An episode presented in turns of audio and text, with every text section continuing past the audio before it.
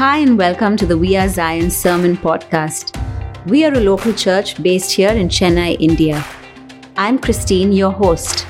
We are so glad you are here, and our hope is that this will encourage, inspire, and instill fresh faith in you. We continue our series on herd immunity. Here's Christine Geshom sharing today's message. Hi, church. As you know, we've been doing the herd immunity series, and uh, we are in part three today. And today we're going to be looking at deeper community.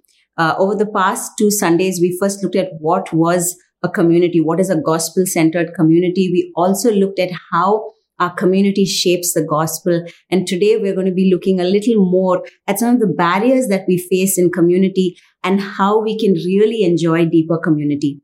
I'm reminded of how, um, when our oldest was born, uh, we just coddled him, pampered him. We kept him at home for the first four, five months of his life. Like he was just surrounded by immediate family and um, because of which he hardly fell sick. He barely got colds, coughs, or fevers, and he was just, you know, really protected. I remember even when our brothers would come home from work or college, uh, we would make them rigorously wash their hands and faces before they lifted him up. Um, fast forward to three years later, when our daughter was born, uh, she was born and our son was in play school at the time. And so, right from the time she was a baby, she was exposed to all kinds of infections that he would bring in from play school. And so, she had a runny nose from her first month on. And then, come down to our third son, who was born, and then we brought him into Mumbai, one of the most crowded, populous, and um, polluted uh, parts of the world.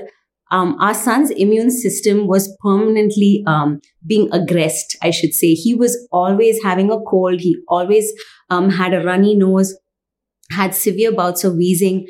So each of them at different points of their infancy were exposed to pathogens and their immune response um, was triggered. Their immunity was um, heightened and because of which their body fought back.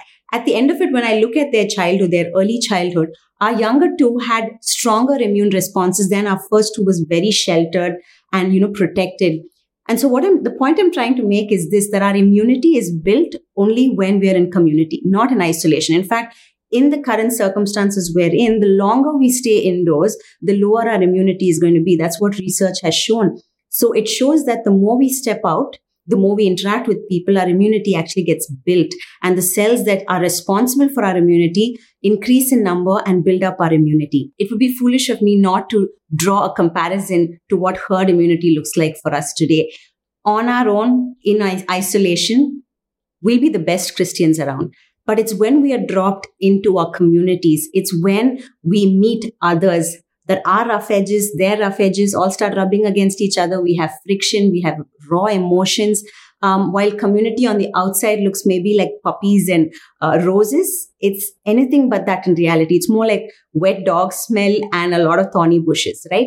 That's what community sometimes looks like. But the best part about this is that we were redeemed for community, which means community being God's idea is the ideal place for us to be. And it's the ideal place for our immunity, so to speak, for it to get built up. And what is this immunity? It's that we will experience Christ likeness in ourselves and we will see it in others and then together we grow. That's what community looks like. That's what deeper community looks like. And while deeper community is the aim, there are so many barriers that come up that prevent deeper community from really happening. In my life, I've noticed I have a lot of barriers. I have barriers where I have boundaries people can't cross those boundaries and get to me easily. It's only a very select few that I've allowed in. And so over the years, I've had to pull down those boundaries. I've had to get sometimes even friends of mine who are counselors and others who help me bring down those barriers and trust people again. You might have a barrier of previous baggage or previous communities of faith have hurt me. They've pulled me down. They've ostracized me. And therefore I have my reservations about community. Maybe for you, community has been something that has uh, rejected you and you've suffered at the hands of others emotionally. And maybe that's a barrier. I don't know what your barrier is today, but there are two broad categories in which our um, barriers actually come under. One is false beliefs. It's a false belief maybe about God. Maybe you think, you know what, God, you don't understand where I'm at. So I'm just going to stay, you know, hidden. I'm going to just stay by myself. Maybe you have a false belief about yourself I'm not worth it. I'm not worth being in a relationship with anyone. I'm not worth being part of a community that believes in Jesus. I, I don't live such a great life. Maybe you have false beliefs about others. People are going to let me down. They've let me down in the past. They let me down again. People are not to be trusted. Maybe you have these beliefs, which ultimately, if you look at it through the truth of God's word, are false beliefs. That's not who God is. That's not who you are. That's not who others are. Maybe you have false sources of trust and hope. Remember, we talked about idols of the heart. Maybe your source of hope is success. Maybe it's in control. Maybe it's in the need for power. I don't know what your struggle or what your inner idol is. But for most of us, these are some of the common things that creep up and tend to destroy relationships. In a regular relationship, if we have a need for control, we tend to control the other person, their actions, their emotions, their reactions, and inevitably the relationship just disintegrates. Maybe you have a need for success. So when you see others around you not helping you succeed, you push them away. Whatever it is, whatever those barriers are today, maybe you need to take some time to think as to what the baseline is. Why are those relationships not working out for you? Why is deeper community not working out for you? Now you may ask me, so why do we need deeper community? We live in a time of air kisses and and um, you know just we don't shake hands. We just you know touch each other's fingertips. We live in a time where we just do elbow bumps. And shallow uh, relationships aren't they enough? You may ask. And while shallow relationships serve our corporate world maybe in the community of believers a deeper relationship is very essential for the main reason being that we are image bearers of christ. We are image bearers of god and which means that he is such a deeply relational person. When we portray a superficial relationship, we are telling the world we're content to show you a superficial version of God. We don't want you want to get deep with you, and therefore you will never get to know anything deeper about God as well. This is the problem with shallow, superficial relationships. We need to go deeper. Community needs to go deeper and deeper. So I want us to look today at how we as believers can live in a community that is shaped entirely by the gospel and therefore experience real deep community. Uh, Jesus, very interestingly, in this passage that I'm going to read, draws a common denominator. You know, in math, we learned LCM, lowest common denominator. So he says, this is the baseline for every human's involvement in a relationship. This is what he says. Matthew chapter 5 verses 46 to 47. He says, what reward do you deserve if you only love the lovable? Don't even the tax collectors do that? How are you any different from others if you limit your kindness only to your friends? Don't even the ungodly do that. So basically, Jesus is saying here, listen, whatever your emotional baggage or, you know, the world classifies people as sociopaths and, you know, and this and that, whatever it is, even the most depraved of mind can fulfill this category of relationship. That is, we will love those who love us. We can get along with those who are like minded as us, those who have the same talent pool as us. We will love them. We will get along. But this is what Jesus is provoking us to think about. He goes on to say, Matthew 5 verses 43 to 45, he says, Your ancestors have also been taught, love your neighbors and hate the one who hates you. However, I say to you, love your enemy, bless the one who curses you, do something wonderful for the one who hates you, and respond to the very ones who persecute you by praying for them. For that will reveal your identity as children of your heavenly Father. He is kind to all by bringing the sunrise to warm and rainfall to refresh, whether a person does what is good or evil. So basically, it's very natural to love people who love us, but it's completely unnatural to love those who hate us. And all of us have those enemies, whether we've asked for them or not, we have those enemies. We have people who don't like us. But here God is saying, be good to them. Pray for those who persecute you. I mean, where in the world have we ever heard of teaching like this? But this is the kind of provocative teaching, provocative community that Jesus was emphasizing. A shallow community is one where everyone looks the same, speaks the same kind of language, talks the same kind of jargon, and they get along perfectly. But deeper community is where people who would otherwise never get along who you would never find under the same roof coming together because of one God, one purpose to worship Him. That is provocative. That is something that triggers the world to ask, how come? And ironically, that's the one thing that will be magnetic and will pull people into the kingdom. Let's look at what Jesus prays for all of us believers. John 17 verses 20 to 21. I am praying not only for these disciples, but also for all who will ever believe in me through their message. I pray that they will all be one, just as you and I are one, as you are in me, Father, and I am in you. And may they be in us so that the world will believe you sent me. That's all God, Jesus is asking for. He's asking that we be as united as God the Father and God the Son are united. And he's asking that the Spirit unify us. And so this community, you know, this deeper community, thanks to this prayer that has already been prayed for us um, many, many thousands of years back, this prayer has its answers now in our communities, as different as we look, as diverse as we are. We may have our differences of opinion. We might have our differences of uh, even ideas about God, but the one thing that unites us is Jesus and his prayer for us that we will be united, that we will find common ground, and that common ground is Jesus. So I want us to look today at how we can establish and experience this deeper community. Okay, so there are, there's just a three step process, and this process is not a one off thing. This process is probably going to go on for the rest of our life. So this three step cycle, I liken it to an immune cycle. You know, when we um, have an infection, the body mounts the immune response and our body goes through a cycle where it battles the infection, rids us of the infection, and we go back to normal. So that's how a cycle works. And this is not a one off cycle. It's not the first time we get an infection and that's it. It works throughout our lives.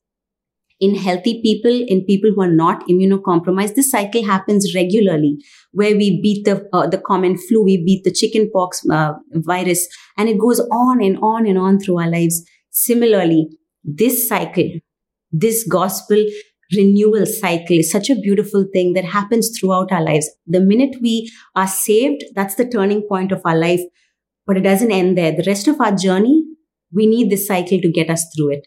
Because the minute we are saved, you know, being saved is such a, a solitary thing. It's between us and God. But God doesn't want us to stay so in solitary confinement for the rest of our lives. The minute we are saved, we are ready for community. And that's when he introduces us into spaces where we meet others who know the same God, who can grow us on this journey. And that's what we're talking about. How do we get into that community with a, a, heart that is prepared for deeper community? We're not going to be content with the shallow. We're not going to be content with superficial relationships. We're going to go deeper.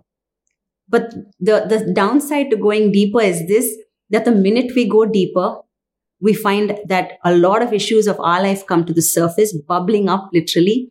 And we also see other people for who they really are. And so instead of being completely discouraged and, and battle worn and just going back into our shell, this cycle will actually help us to step out in faith again and again and again and to love people again and again and again. That's what this is going to do.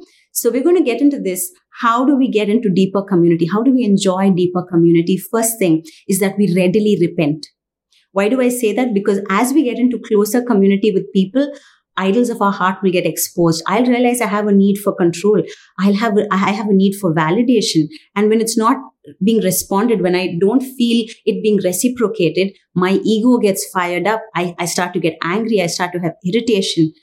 And that's when I need to step back for a minute, turn my eyes towards God, turn my eyes away from the idols and ask God, Lord, this is who I am. This is who I am. I need help. And that repentance is the first step in this gospel renewal cycle. I want us to read from Matthew chapter 4 verse 17. This is what Jesus said. From that time on, Jesus began to proclaim his message with these words. Keep turning away from your sins and come back to God for heaven's kingdom realm is now accessible. I love this. He doesn't say turn away from your sins once and for all. He says keep turning away from your sins. It's sometimes an everyday thing. For those of us who are parents, you will feel what I'm saying right now that we sometimes have to repent of some wrong words and wrong actions and wrong thoughts every day, sometimes multiple times in a day. Repentance is a must. And like we look through the entire detox series, it's an sometimes an everyday thing. It's a regular thing. It, it becomes a part of our lifestyle. So when I'm struggling in community, rather than going into this, this mold of self pity and self preservation, I turn instead to Jesus and I say, Lord, forgive me. This is where I'm messing up. You know what's coming out of the closet right now. Help me address this. help me find my healing from this. And so the first step is readily repent. This deeper community is achieved when we readily repent. The second thing is that be, in order to experience deeper community, we must boldly believe. Now, the truth is when we were saved, we boldly believed in the gospel. We boldly believed in Jesus and what he did for us. But sometimes we forget the gospel. In our everyday, we forget the gospel. And a lot of times we need to preach the gospel to ourselves. We need to tell ourselves, hey, you know what? You've been redeemed. You've been restored. Jesus has done this for you already. Why are you going back on that guilt trip again? Why are you on this road of shame? Jesus has rescued you from all of it. Maybe some old sins are coming back to haunt you when you remember you asked God for forgiveness. And so when you start boldly believing again, you're reminding yourself of what the gospel has done for you, reminding yourself of what God has done for you.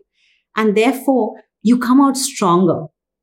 And therefore, you can look at your issues even in community through renewed lens. You're not looking at it through this place of, oh my God, I'm wounded. Oh my God, I'm battered. I, I can't do community. I'm not prepared for this. But no, you look at it through what Jesus has already said and spoken over you. Jesus has said that he has healed you. Jesus has said he has restored you. Jesus has begun a new work. And so God will remind you when you start believing afresh, God will remind you of all that he has done for you, all that he is doing currently for you, and all that he's going to do in your future. That's what bold belief looks like. I want us to read from Hebrews 10 verses 19 to 22. One of my favorite verses because it, shows our standing before God through Jesus. It says this, and now we are brothers and sisters in God's family because of the blood of Jesus. And he welcomes us to come right into the most holy sanctuary in the heavenly realm boldly and with no hesitation. For he has dedicated a new life giving way for us to approach God. For just as the veil was torn in two, Jesus' body was torn open to give us free and fresh access to him. And since we now have a magnificent king priest to welcome us into God's house, we come closer to God and approach him with an open heart, fully convinced by faith that nothing will keep us at a distance from him. For our hearts have been sprinkled with blood to remove impurity, and we have been freed from an accusing conscience, and now we are clean unstained and presentable to God inside and out. Wow. This is who we are in Jesus. This is who we are today. So if you have any doubts, if you feel, you know, I'm still stained, my life is still a bit murky, but you know Jesus, I urge you to get back into the gospel truth. Every day when you read your word, note down the gospel truths that come out at you and claim those over your life that you have been washed and made clean, that today you stand clean and righteous because of Christ's righteousness over you. And then it will help you to believe afresh that God has placed you in community for a reason. That's why you need to boldly believe. Because if we lose our faith, if we lose this belief, we will lose our um, understanding of why we even need to be in community. That's why a lot of people have given up on community. But I urge you today, if you're on the verge of giving up on community, if you feel today, maybe community is not for me. I'm like a hermit, hermit crab. I, I'm content to be by myself in my shell. I'm safe. No one hurts me. I want to encourage you. Believe the gospel anew. Allow Jesus to speak afresh over your life. And the best part is that when we come before him, asking him to refresh our belief, that he allows the Holy Spirit to minister to us. It's not just us having to do things on our own henceforth. We have the Holy Spirit empowering us. He, he helps us along the journey every step of the way. So what looked hard before in community will get easier and easier because now the Holy Spirit is with you. You're not alone. So the second thing, the second way in which we can experience deeper community is by boldly believing. And third and finally, the way that we can experience deeper community is when we lavishly love those around us in our community. Three simple ways of remembering this R, B, L, repent, believe, step out and love. Lavishly love. I'm not talking about an ordinary love, the love that we talk about, the love that we put as a hashtag, the love that we use for saying, I love uh, biryani or something like that. No, this is a deeper love. And this love is not humanly possible because even the love that we have for the closest people in our lives diminishes in comparison to what God demonstrated for us. And so when we come before God, asking Him to renew our beliefs, He fills us up with His love, the love He shows on us, the love that He demonstrates for us. And inevitably, that love will flow on to someone else. It cannot stay just in us for long. It has to flow out over someone else. I want to ask you this. When was the last time you lavishly loved on someone else? So this is what John writes about lavishly loving others. He says, so these are his commands that we continually place our trust in the name of his son, Jesus Christ, and that we keep loving one another just as he has commanded us. Isn't that interesting? All of it is in present continuous tense. Keep loving, keep trusting. So every single day, there's going to be things that that oppose us in our beliefs, that's going to oppose us in our ability to love. But John is urging us to keep trusting and to keep loving one another. Reading from Hebrews chapter 10, verses 24 to 25. Discover creative ways to encourage others and to motivate them towards acts of compassion, doing beautiful works as expressions of love. This is not the time to pull away and neglect meeting together, as some have formed the habit of doing, because we need each other. In fact, we should come together even more frequently, eager to encourage and urge each other onward as we anticipate that day dawning. Pre COVID era, we could meet up, we could go to someone's house, drop by unannounced, surprise them for their birthday, or do something, maybe give them a gift. Now we can't do all of that. But what are you doing in this era? Are you lavishly loving on people? Do you give them maybe that extra time just to let them talk with you? Have you actually responded to those calls, those cries for help from friends who really needed it? How have you lavishly loved? Maybe it's with your family. Maybe you've been so caught up with work that you've not had time to lavishly love on your wife or your children or your husband. But can I ask you today, our community first begins there. And then it spreads out. The faith communities that we are in, that we're going to head back into. This isolation is not forever. We're all going to get back into community. And when we do, if this part of the triad, if this part of the triad is missing, community, deeper community will never be felt.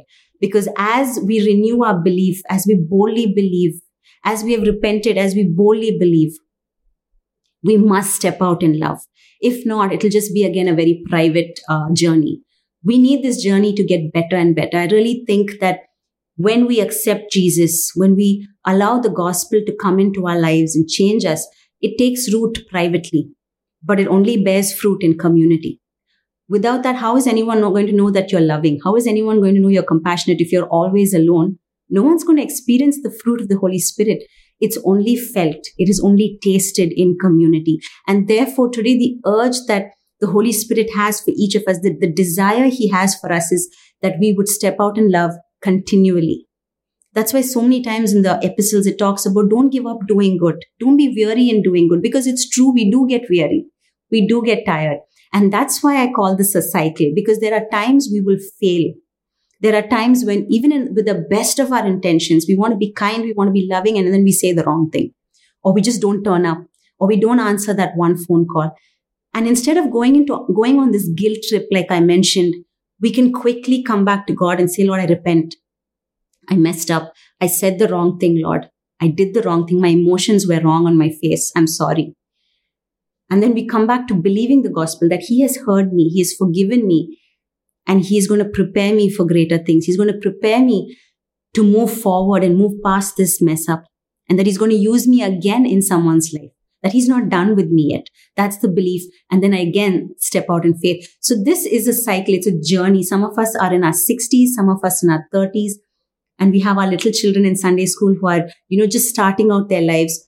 All of us have to go through this cycle. It's a cycle that helps us in getting sanctified. On our own, we're not sanctified. We get sanctified in community. And that happens as this cycle moves and moves and moves. We move from repentance to belief to stepping out in love. We'll fail again and again, but we come back and we start again.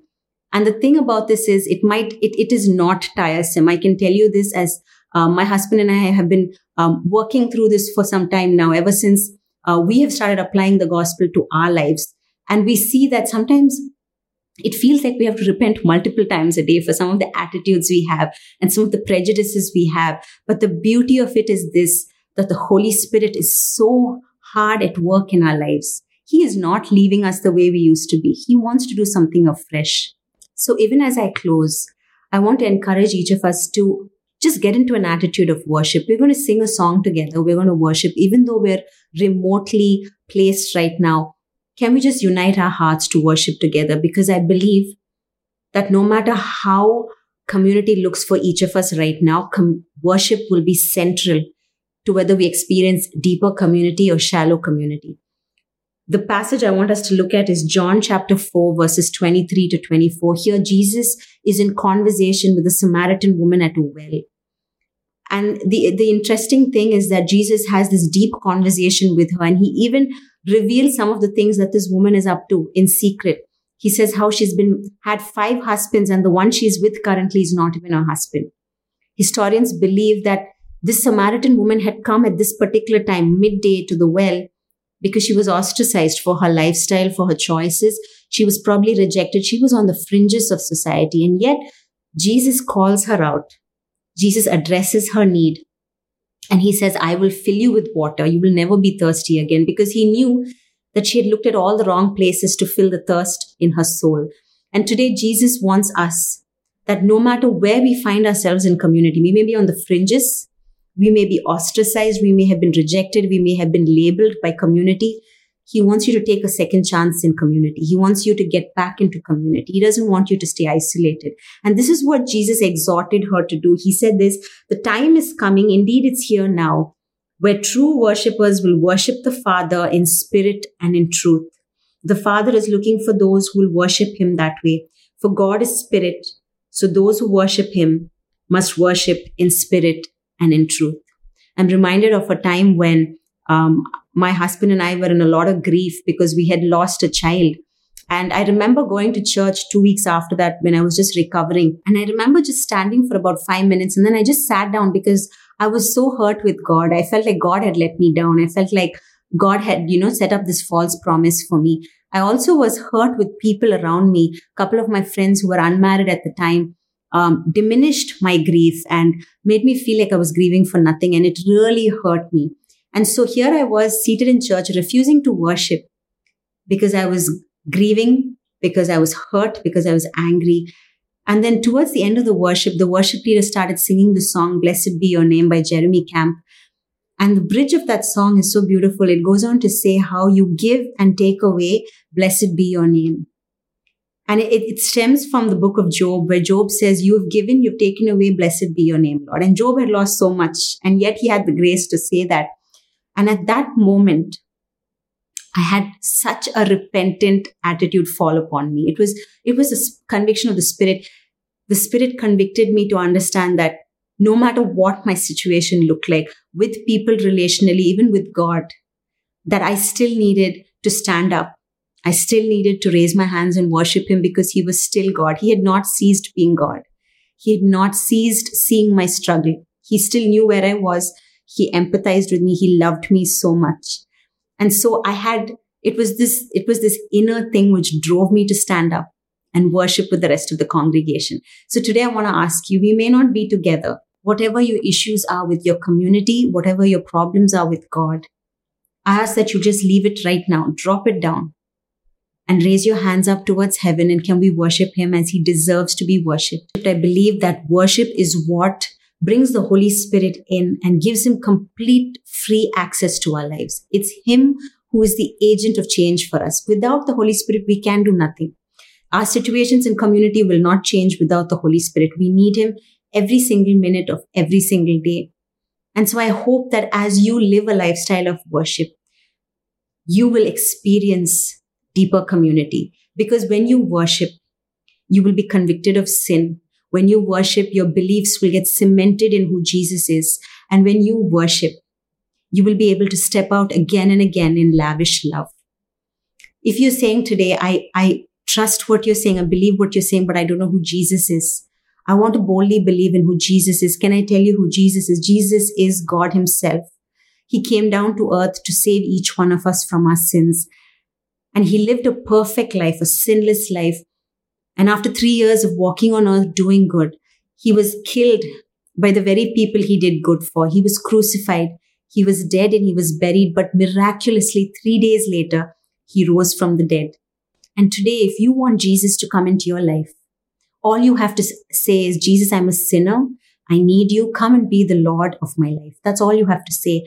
And Jesus comes in and he takes up residence in your heart and He will change your life in the best way possible.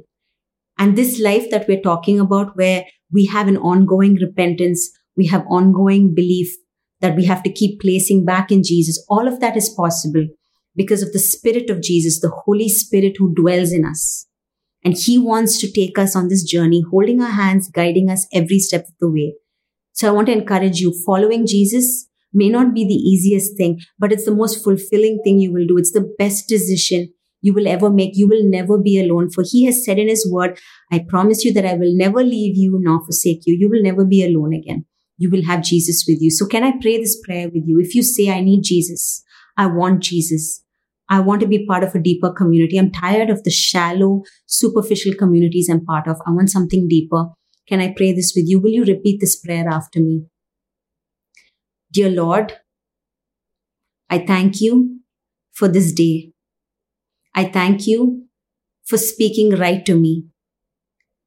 I admit that I'm a sinner. I need you. I ask that you be the Lord and Savior of my life. I commit every part of my life to you. Come in and take your place, Lord, in my life. In Jesus' mighty name, I pray. Amen. Amen if you're struggling with community, if you feel that you have so much baggage because of community that maybe you're not fit for community, can I pray for you today? Can I pray that you will allow the gospel to take root in your life and bear fruit tremendously through the community God has placed you in? Father, I just pray right now for every one of us, Lord. Not one of us is devoid of the pain that has come out of community, but we know that community is your idea, O oh Lord. So I pray that each of us will be renewed and refreshed even as we worship you privately, Lord, even as we get to know you better and better in the privacy of our homes, that Father, you will refine us, that you will renew us. And Father, I pray that you will help us to step out again and again in love. That Lord, we will trust you above everything.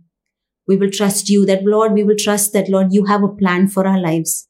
And that Father, once again, you will prepare our hearts for deeper community that once again, Lord, you will fill us up with your Holy Spirit so that we can engage in our communities, we can contribute, and that we'll be a blessing in the places you have placed us, Father. We love you and we thank you. In Jesus' mighty name we pray. Amen. Amen. Thanks for listening to this message. We hope you were blessed. To hear more messages like this, make sure to subscribe and check out our podcast channel for past episodes. If you like what you are hearing, consider rating us, subscribing, and even sharing it with friends. That would really help us. For more content from We Are Zion and to connect with us, go to wearezion.in. Remember, whoever finds Jesus finds life.